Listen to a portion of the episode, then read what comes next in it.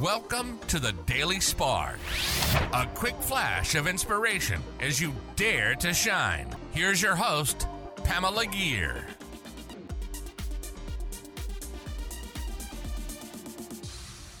Hi there, fellow luminaries. Welcome to another episode of the Daily Spark. If you've tuned into previous episodes of the Daily Spark, you'll remember that I have defined shine as living our purpose and manifesting our dreams.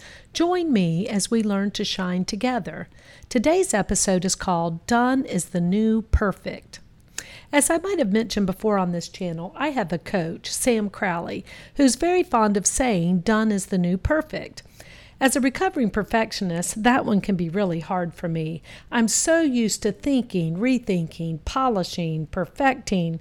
I've worked on several books, as I mentioned in yesterday's episode, for several years and just don't ever get it quite done or finished.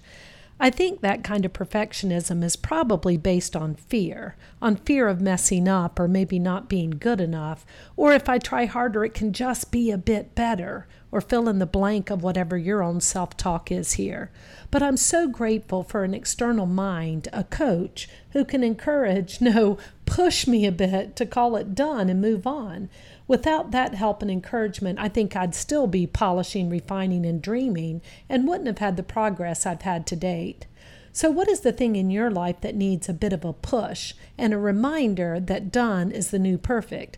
Is there one thing you can do today and call it done? Like maybe that gym membership, or that attempt at meal prep, or maybe a painting you're working on, or that one household project you've been wanting to tackle. Because when I move forward in faith and do things, I begin to live my purpose and to shine. That concludes another episode of Dare to Shine Podcast Daily Spark. A quick flash of energy to inspire you to shine. Please go on over to iTunes or wherever you listen to the Dare to Shine podcast and subscribe and leave a rating. That helps other luminaries like you find this show and begin to shine.